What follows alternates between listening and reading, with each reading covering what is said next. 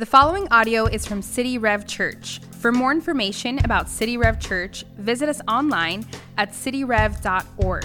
Well, so I'm a little bit worried about my relationship with uh, my, my youngest, uh, my little girl, Hope. She's two years old.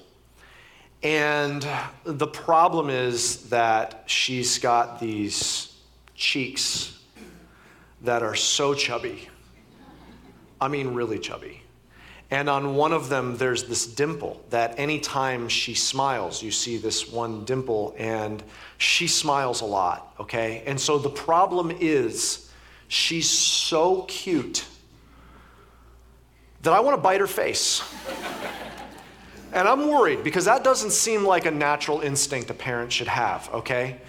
In fact, um, it's not just me. Like her older sister, her mom, her older brother, like we all want to squeeze her, pinch her, bite her face, okay? And I'm worried that like she's gonna have a complex when she grows up. Like, why is everyone always biting me? You know, like she's gonna need like counseling, okay? And so I was worried. So I thought that the healthiest thing for me to do is just, just Google it, okay? Like just run amok on the internet, okay? So um, I come to find out that there have been studies done, okay, and not just like on talk shows, but like Oxford University has done a study. Um, why do we have this impulse to squeeze cute things? Like, why do we want to do that? It seems counterintuitive. And what they've discovered, there's actually a scientific thing, there's something happening in our brains, and they have called it cute aggression. So, like, you're like, okay, what is this? For example, if I were to show you a picture of a cute fuzzy bunny, like if I was to show that to you, and I'm not gonna do that because that'd be a big distraction, okay? But if I were to show you a picture, there's an impulse that many of us have that we wanna take that small little bunny and we wanna squeeze the life out of it, okay? And that, I don't know why, okay? And, and so scientists have a theory about where cute aggression comes from. And this seems a little weird, but in an odd sense, it kind of, it kind of makes a little bit of sense. But they say basically, okay, um, we, when we see cute little things like babies or baby animals, they're vulnerable, and we should be in a position to try and protect protect that baby, help that baby. And so, if we were too overwhelmed by its cuteness, it might render us paralyzed to the point of neglect. So, they theorize that to offset the overwhelming feelings of how cute that object is, it sends a counter impulse of aggression through our brains at the same time to balance us kind of makes a little bit of sense, actually, okay? I'm not sure that's what they say for Oxford. Okay, now, why did I share this with you? Um, partially because I needed to get it off my chest, okay? I'm worried.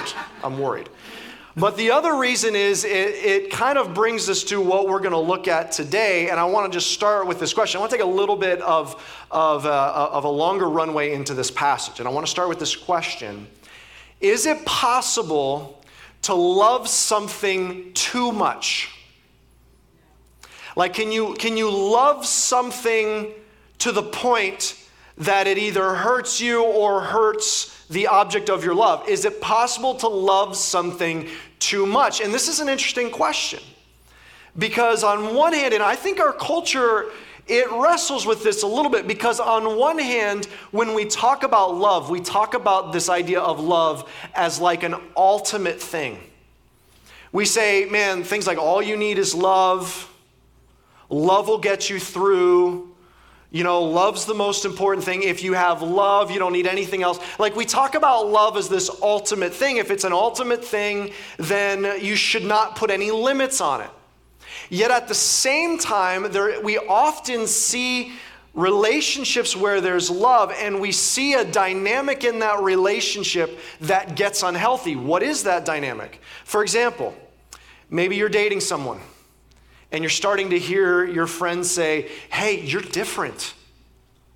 This person's changing you. They're asking too much of you. You're not being true to yourself. You know, don't let someone change you. You be you.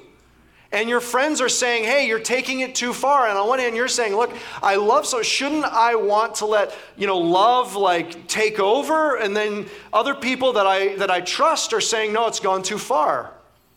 Or maybe um, you're a parent and you have small children, and you're like, Of course, I want to love my children. Of course, I want to serve my children and sacrifice for my children. But then maybe you turn around and you look at your, the schedule of your children and all of their extracurricular, extracurriculars they have, and, and the band practice, and the oboe lesson, and the lacrosse tournaments, and all of the things that are going on, let alone all the homework and the AP classes and all these things. And you're like, Man, I'm trying to love my children and sacrifice for my children, but I'm exhausted and I don't know if I can sustain this. But isn't loving my children meaning sacrificing myself? But when does it go too far and I've got to take care of me?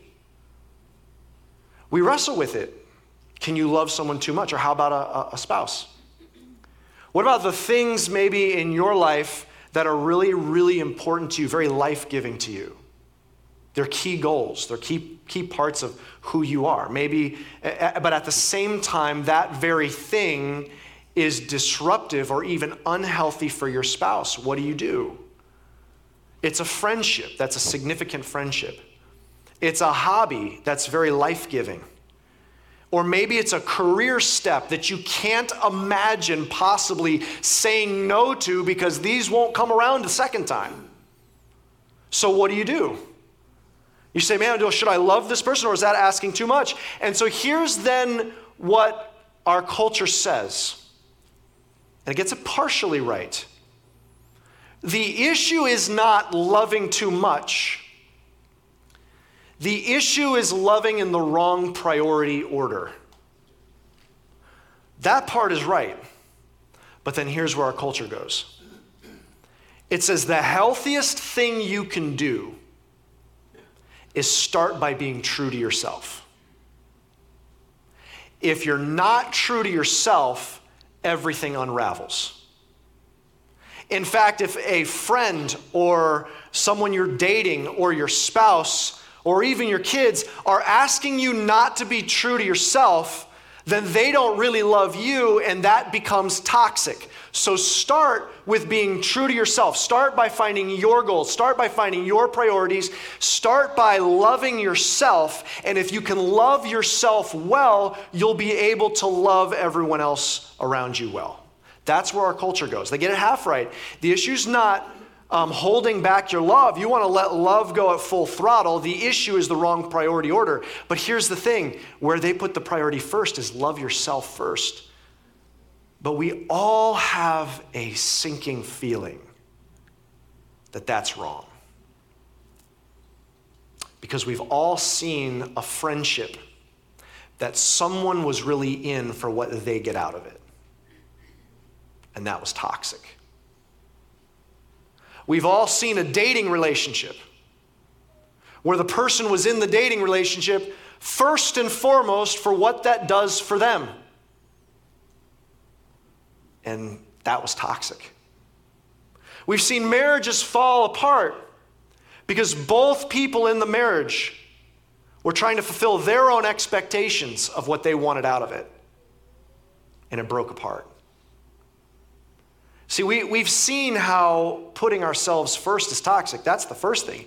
And the second thing is, don't we kind of instinctually know, and not just like Christians, but like society and history, that fundamentally love expressed is fundamentally actually self sacrifice?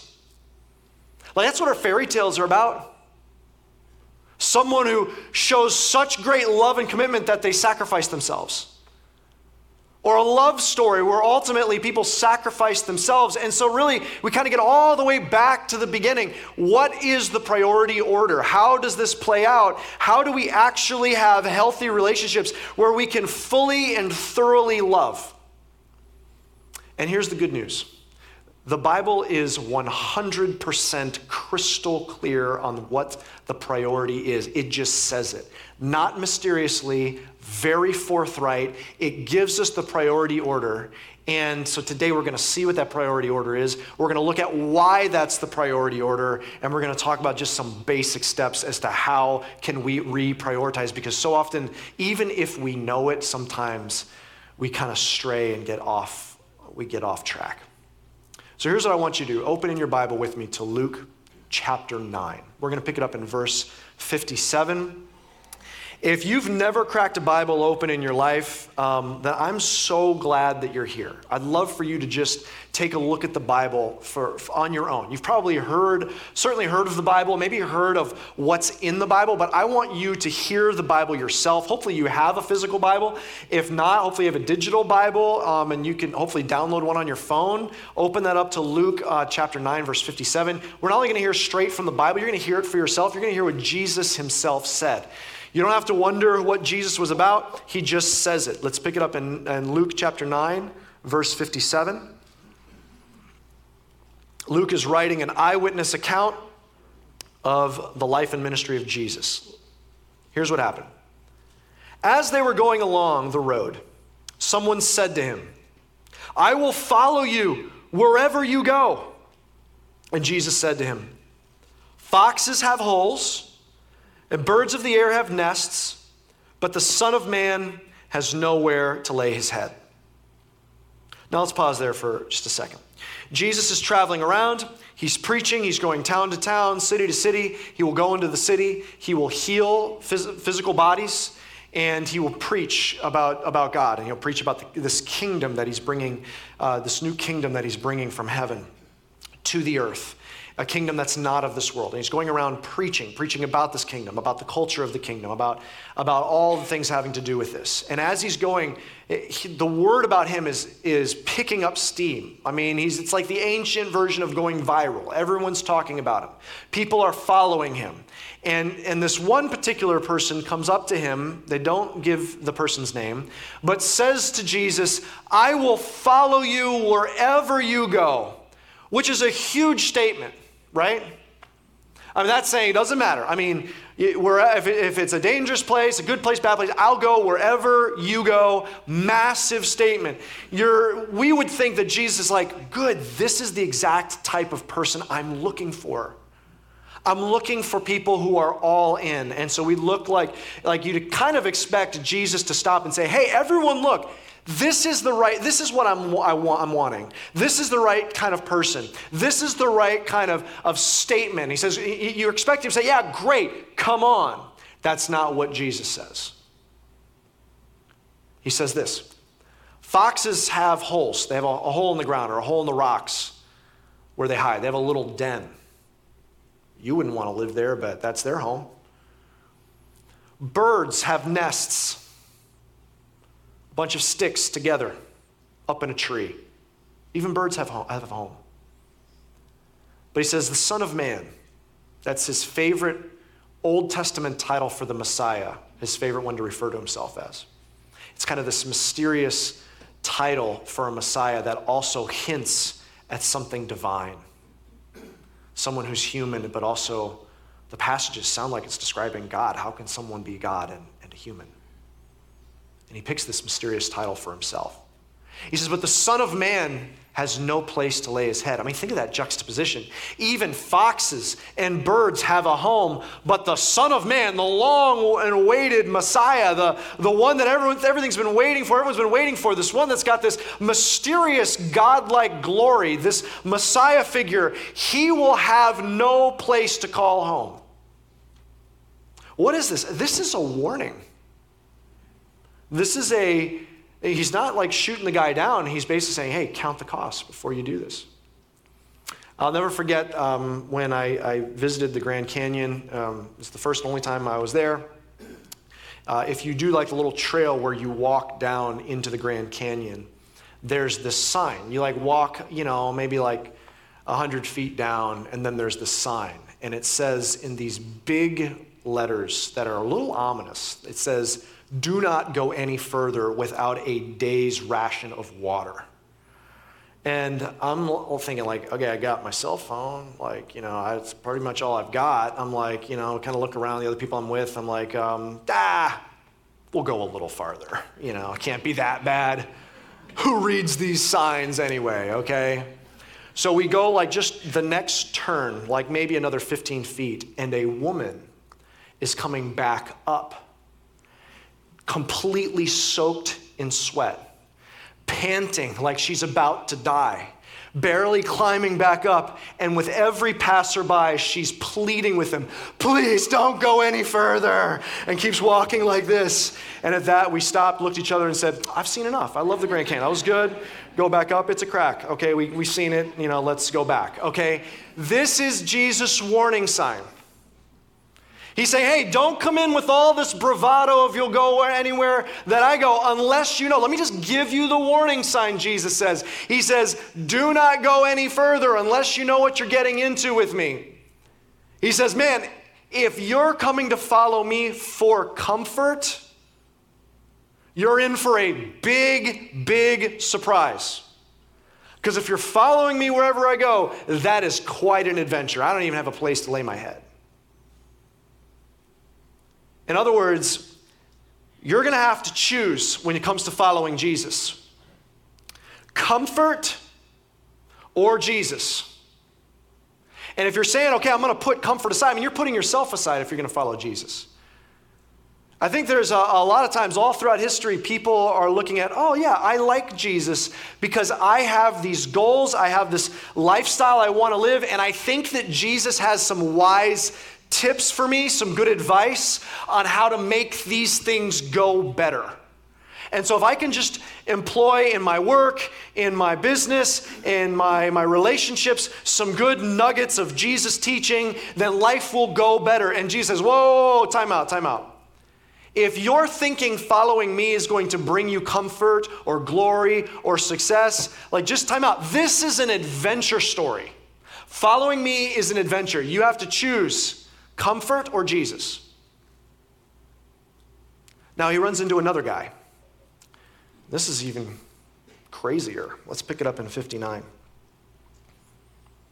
To another he said, Follow me.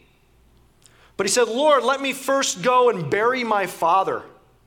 And Jesus said to him, Leave the dead to bury their own dead. But as for you, go and proclaim the kingdom of God. Now, pause with me. Okay, wait a minute. Jesus gives a, a command. He's setting this guy aside. He says, Follow me. This is a command to this guy. It's not a suggestion, it's not an offer. In the Greek tense, it's, there's a tense set aside for commands. That's what this is. Follow me. It's a command from Jesus. The guy says, Okay, but um, let me go bury my father. Now, what does he mean? It could be that his father is at the end of his life and uh, or maybe very old and over the next few years he wants to help him transition and help the family transition and he's got a role to take care of. Or it could be that his father has actually died and you know there's a there's some ritual over that next um, few days next few weeks even for the next year that he would say hey i want to honor my father and be around and you know and, and bury him it could be that it's actually like eminent what's happening there. Either way what jesus says is let the dead bury their own dead. Let the probably meaning let the spiritually dead deal with their own rituals. Whoa. Time out.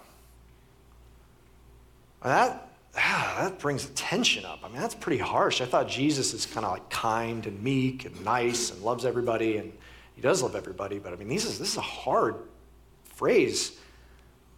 And we got to bring that intention to what Jesus teaches elsewhere. D- Jesus perfectly upheld God's law because he's God in the flesh, it's his law. It says the finger of God wrote on the tablets on Mount Sinai for Moses. So Jesus wrote these. He teaches in his ministry honor your father and mother. So now this man, this is very reasonable. He says to Jesus, Hey, Jesus, I, I know you'll understand. I do want to follow you. I will follow you. but i am going to honor my father and mother. Isn't that what you want? Let me honor my father and see through, see him through this season. But Jesus says, no, I told you to follow me. That means drop everything and follow me. And what's interesting in the book of Luke is it records in detail many of the people that Jesus called and said, Follow me. And those who did follow him, like Matthew the tax collector, he was sitting at work at his tax booth. And Jesus says, Follow me. And he got up, left everything there the money, the books, the booth, and follows Jesus. Peter, Andrew, James, and John, they're on the, the shore. Their nets are there. They've just had the catch of a century. They've never caught so many fish. And by the word of Jesus, they caught those fish. And Jesus said, Come on, I want to make you fishers of men. Follow me. They drop their nets there. You'd at least think, Jesus, how about I just go sell these fish? Because, you know, that could help our mission. Let me just sell this huge catch of fish and then I'll follow you. But Jesus says, No, follow me. And when Jesus gives a command, he's expecting to drop everything and follow after him. Man, there's kind of a tension here that he's raising up for us. But there's a third individual that Jesus is going to talk to that we're going to look at next, and it's kind of the crescendo. Because the way that the ancients um, were very aware of similar storytelling as we are, and Luke is kind of pairing these together. And you know how, like, it, you start with one, and then it gets escalates with another, and then escalates with a third. It's like in a joke, you know, like we would tell a joke, and there's like uh, there's like three people, and one thing happens, and then it gets, you know, you look at me like you've never heard a joke before. You guys know what I'm talking about? Do I need to tell you a joke? Is that what you need? You need me to tell you a joke? Okay, I'll tell you a joke. Okay, you, you brought this on yourself, okay? Three guys are on an airplane. It's a lead pastor, an executive pastor, and a worship pastor. And the, the pilot comes over and says, Look, guys, I got some really bad news. Um, the plane's going down. And what's even worse is there's only three parachutes. So I'm going to take one of the parachutes, and I figure you're all ministers, you can figure out, you know, who gets the other two. So he takes one of the chutes and he jumps out the plane. So three pastors are in the back, they're looking at each other, and the executive pastor looks at the lead pastor and says, Look, clearly you're super important. You should take one. Uh, hands him a pack, and the lead pastor nods and smiles and jumps out the plane. At that, At that, the worship pastor says, What are we going to do? and bursts into tears. Worship pastors are like emotional or creative people, okay? the executive pastor looks at him and says, Relax. I gave him my backpack. it's your fault. You made me do it. I didn't even want to tell the joke, okay? You, you made me do it. Okay. The way our jokes work is typically there's one, and then there's another one, and then the crescendo is the third. Luke is writing it like this because the first one makes us uncomfortable. It's Jesus over comfort. The second one brings attention. I don't even know how to reconcile that. I thought we're supposed to honor our father and mother. You know, what am I supposed to do? You know, like, how do I follow after Jesus if he tells me to, to not honor my father? Like, what does he ask him to do? The third one, listen to the third one. It's verse 61. Yet another said, I will follow you, Lord, but let me first say farewell to those at my home. Jesus said to him, No one who puts his hand to the plow and looks back is fit for the kingdom of God.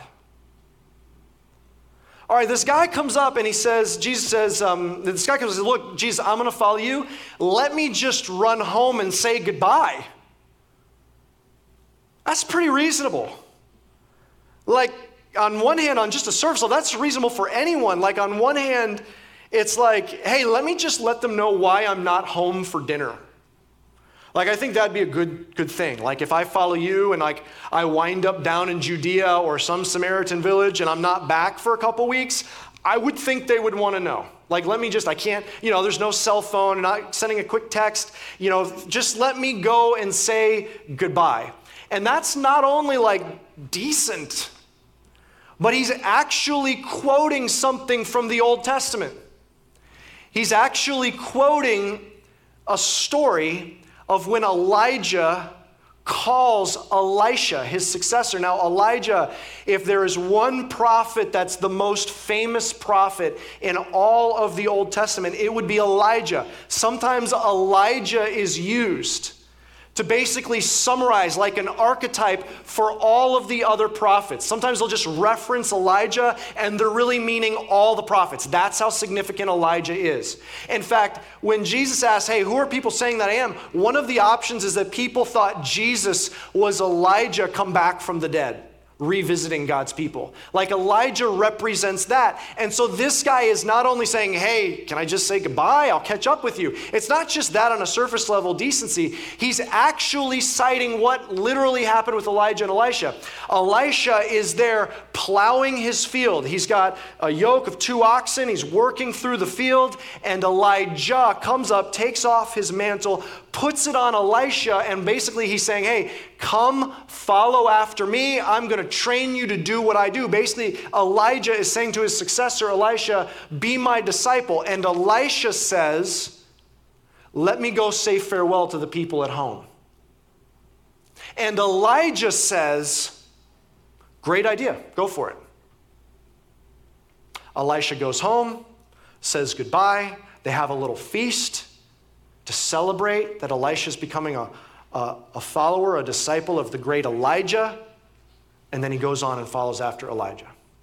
So this man is like, look, he, when he says, let me go safe well, he's not just saying, hey, that's like reasonable, right? He's also thinking he's paying Jesus a compliment. Jesus, you're not any rabbi. I mean, you're historic level rabbi. You're like you're like Elijah prophet level. Like this is what I'm saying. Man, I take following after you seriously. I think you're like Elijah. Let me go say goodbye to my family. Remember that whole scene? And what does Jesus say? No one who puts their hand to the plow.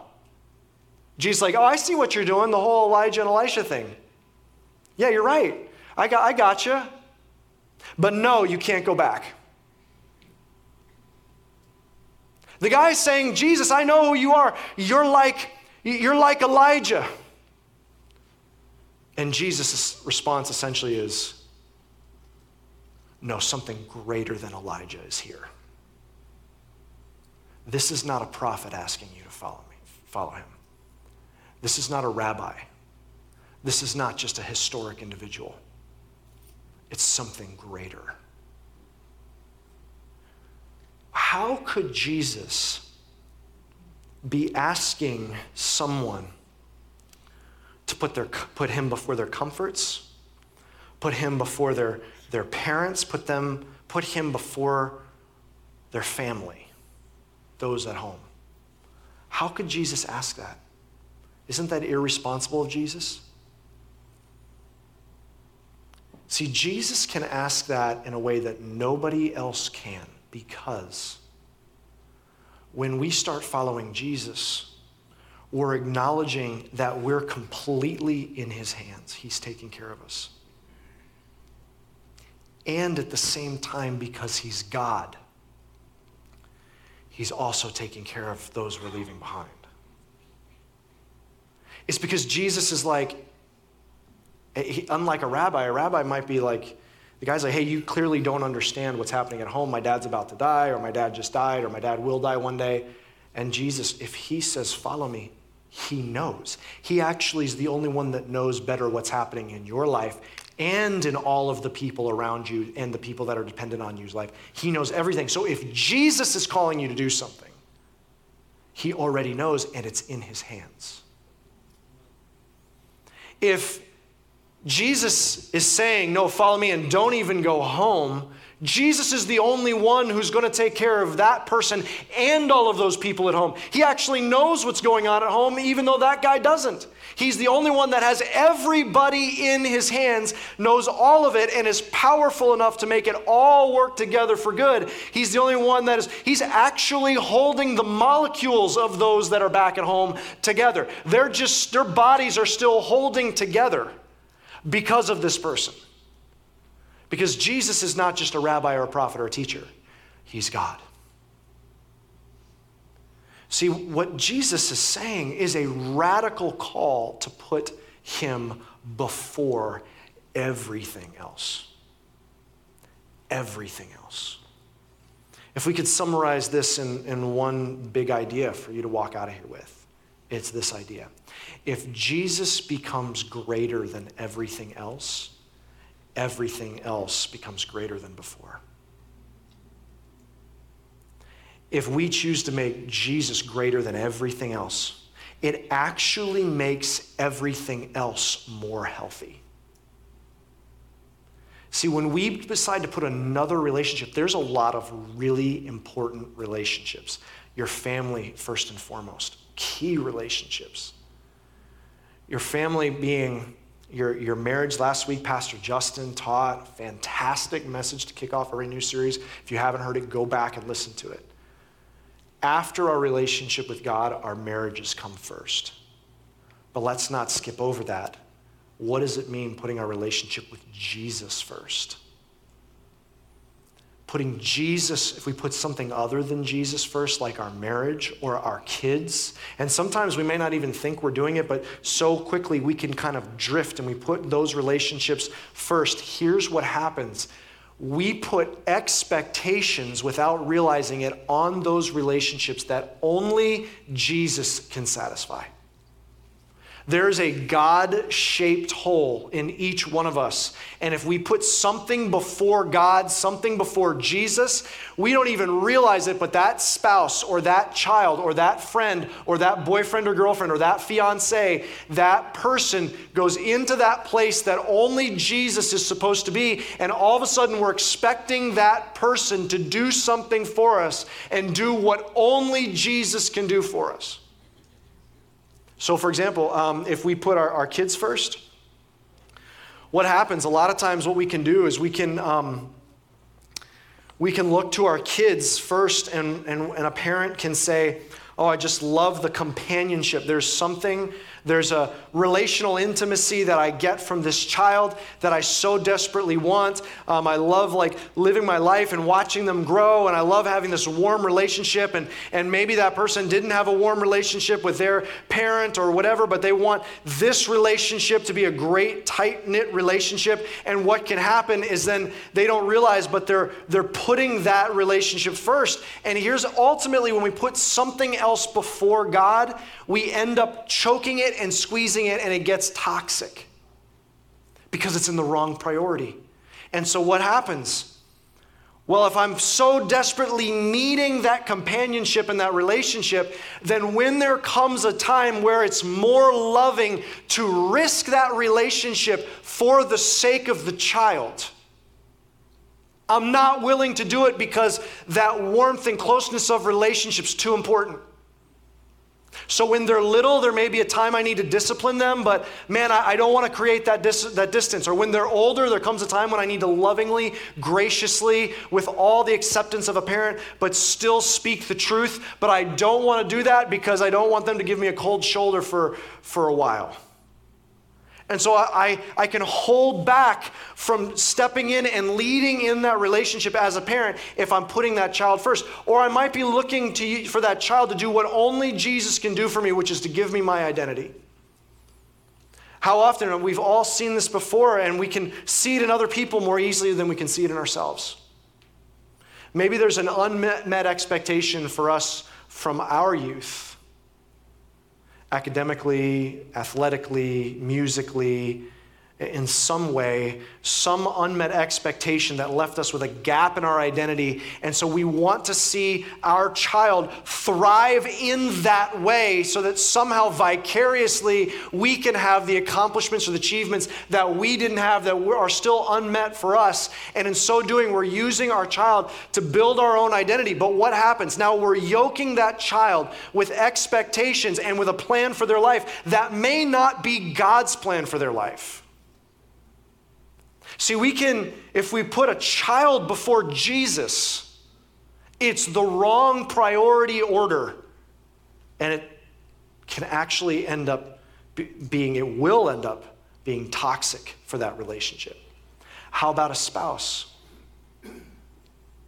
It's not hard for a spouse to be put as a priority over Jesus. And we look for that spouse to do for us what only Jesus can truly do. So maybe we look to that spouse for, for security, belonging, safety, provision, acceptance. And so, what can often happen is we so want that acceptance or that safety from that relationship. And we're so needing that, that's filling such a void in our own hearts that when that spouse inevitably is going through something difficult in their life and they, through that season, are no longer able to do those things for you that cue you, that they love you and accept you, the way they, they handle you, treat you, look at you, serve you, touch you, whatever those things are that cue you that you're loved and accepted, when they're in a space that they can't do that for you, you don't have what it takes in there to wait patiently for them to walk through that season because you're putting an expectation on them that only Jesus can fill.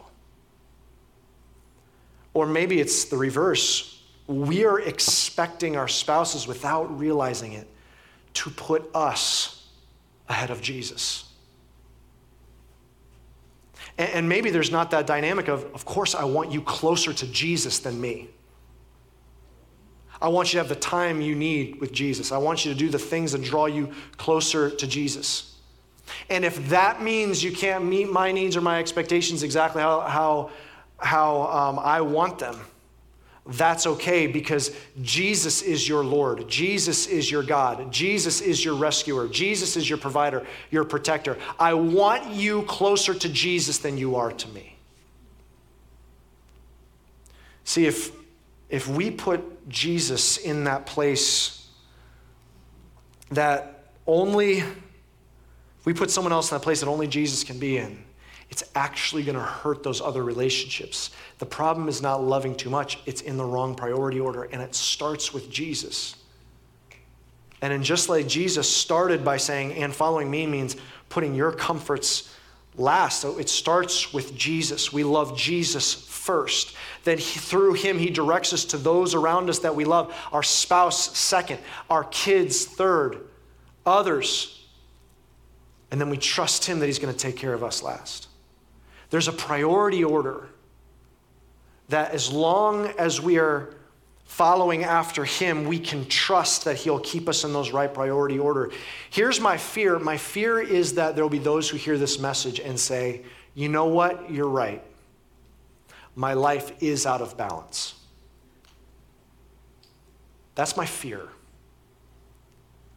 and that you're, you'll walk out with the idea of, yeah, I need to balance things. I need to, you know, I've, I've leaned too heavily with the kids, um, and I need to, you know, a little bit more with the spouse and a little bit more with Jesus. I need to, ba- what I need is balance.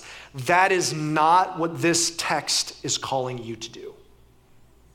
This text is calling you not to a balanced life. See, the pursuit of balance means it kind of infers that you know what balanced looks like. The pursuit of balance is kind of inferring that you have control enough to put everything in balance. That is not what this text is calling you to. It's calling to a radically imbalanced allegiance to Jesus. All Jesus first, knowing that He knows and then if you follow after Jesus,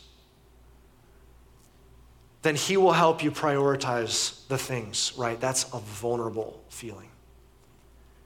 Here's what following Jesus is it's having an active, intimate relationship with the person of Jesus. Putting Jesus first is not the same as exhausting yourself. Putting Jesus first is not the same as serving in a ministry. Putting Jesus first is not the same thing as pain and suffering. Putting Jesus first is a personal pursuit of the, of the one true living Messiah. Remember, he died and rose again. He is alive. It's having an active, intimate relationship with the person of Jesus. And so, where do we start? Can I just give you something so basic, but we have to be called back to this over and over and over and over. What is the best thing you could do for your marriage? What is the best thing you could do for your kids as a parent?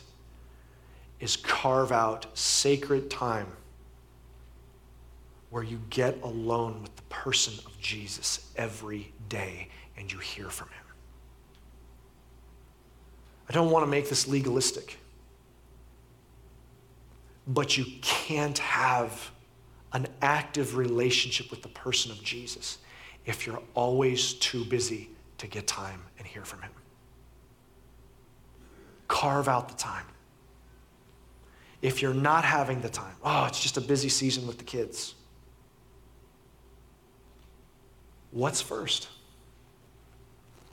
Oh, it's just there's so many things that, you know, my wife and I or my husband and I were trying to do, or I want to be there to serve him or serve her, and I've got this and that, and you know, they, they, you know, I don't want that to get in the way. I'm not suggesting that you go off and do your devotions when all the dishes have piled up at the end of the night. That's not what I'm saying. I'm saying it probably means get up early before anyone else is awake.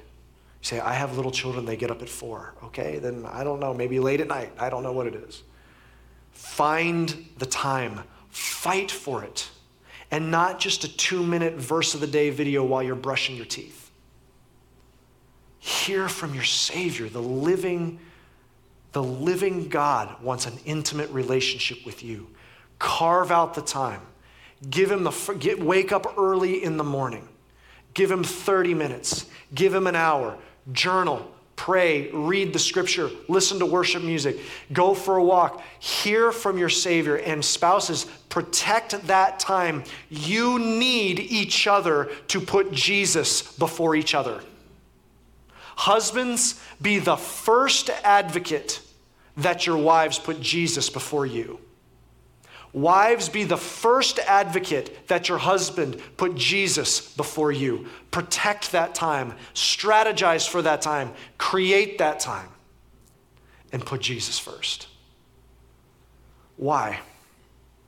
Isn't it like ironic and isn't it kind of backwards that Jesus is like, hey, all of you, put me first? Like, isn't that like a self centered thing for Jesus to say? Isn't it like ironic that he would ask that? No, it's actually very, very logical. He's saying, Follow after me. And here's what I have come to do to give up my life for all of you. How could following after him not mean the same thing in return? What did your Savior do? Came down from heaven the one that deserved all the worship in the entire universe. It's all for him. But yet he came and had nowhere to lay his head. And he came to suffer and die. That was the purpose of the mission. That was not a backup plan. He came to suffer and die on the cross so that you and I could have forgiveness and spend eternity in heaven. He's not calling you to earn your way to heaven. He's saying, You can't. You need me. He's the one that rescues you. Why would we want to put Jesus first? Because he's the one that is your closest companion. He's always with you. He's with you in that dark valley as you're wrestling with a broken relationship with one of your children. He's with you in that dark valley. Maybe if you're in a lonely, broken place in your marriage, or maybe you're in a lonely, broken place in your singleness. He's with you in that moment. He's always with you. He's the friend that sticks closer than a brother. He's with you right now. He'll never leave you nor forsake you. Why would it, of course, be Jesus first? Because he supplies an identity that's so far from anything you could earn here on earth as we try and just grapple with these earthly things about getting a little more successful or making a little bit more money or, or being liked by a few more people or, or this or that. We try and mess around with these silly things when he says, I've made you an heir of the kingdom of heaven. You will reign with me. You've been adopted into the family. You are a child of Almighty God. How could any identity compete with that? He said, Man, how, how could you look to anyone else to find significance or belonging or provision?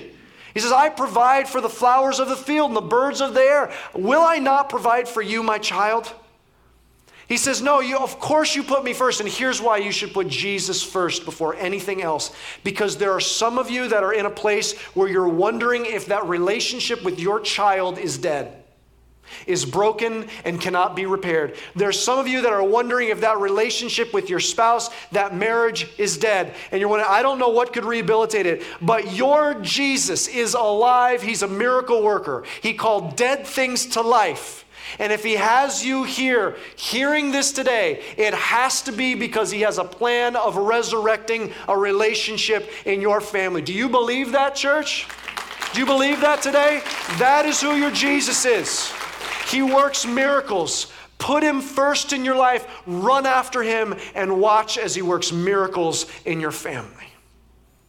Now, some of you are here and you've been wandering around putting other things in your life, maybe your career, maybe a, a friendship, a, a dating relationship, a spouse, a child. Everything else has been first, and you've always had Jesus as something you sprinkle into your life. That means he's not your Lord. And if you truly know him as your Savior, he has to become your Lord. And so some of you need to put your faith in Jesus Christ as your Savior for the first time today. I'm not uh, suggesting that you get a little more religious. I'm not suggesting that you simply come to church a little more often. I'm suggesting far more than that, that you go on the adventure mission of saying, Jesus is first in my life. I will go where He goes. And before you say you're going to do that, count the cost because you're about to embark on an adventure. But some of you are here saying, That's me, I'm ready to go. I want to take that step. And if that's you, let me lead you in this prayer. Would you bow your heads and close your eyes? Some of you are saying, Hey, I'm ready to take a step and follow after Jesus.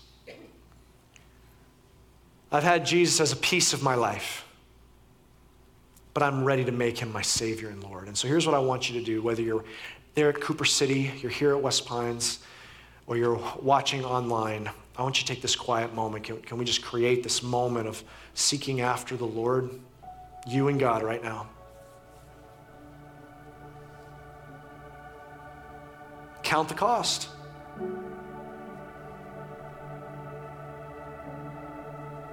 You ready to make Jesus your Lord? If that's you, I'm going to lead you in a prayer so you can start that relationship, but with no one looking around. If you're saying, I want to put Jesus first, in just a moment, I'm going to ask you just to slip your hand in the air as a sign before the Lord. Amen. You're saying it's before my marriage, it's before my kids, it's before my career.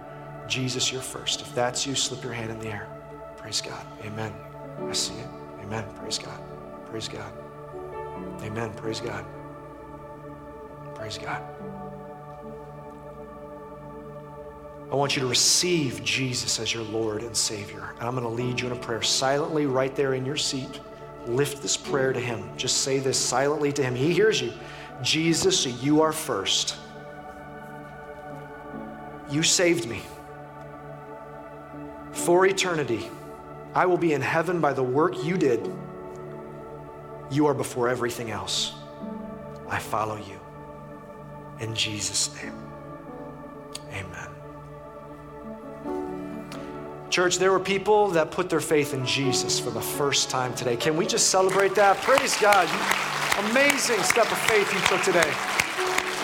Praise God. We are so excited for you. And here's what I want to encourage you to do is if that was you, if you prayed that, maybe you're watching online, you prayed that, I want you to go to cityrev.org slash faith. If you're here, I want you to get that Get Connected card. If that was your prayer, just then, I want you to fill out that information on your Get Connected card and just say, I put my faith in Jesus for the first time. We've got a baptism coming up. We want to, we want to celebrate with you in baptism. We want to tell you more information about that. Fill that out and put that in one of the offering boxes as you leave. Church, we're going to close with a song where we cry out to Jesus and remind ourselves that He is what we're searching for. He's what we're craving. He's the only thing that can satisfy inside. Let's sing that back to Him. Let's let our souls cry that out. Would you stand with me as we close with this song? Thanks for listening. For more resources and to check out other teaching series, please visit our website at cityrev.org. If you would like to speak to somebody about beginning a relationship with Jesus or ask any questions you have about this teaching, you can email us at podcast at cityrev.org.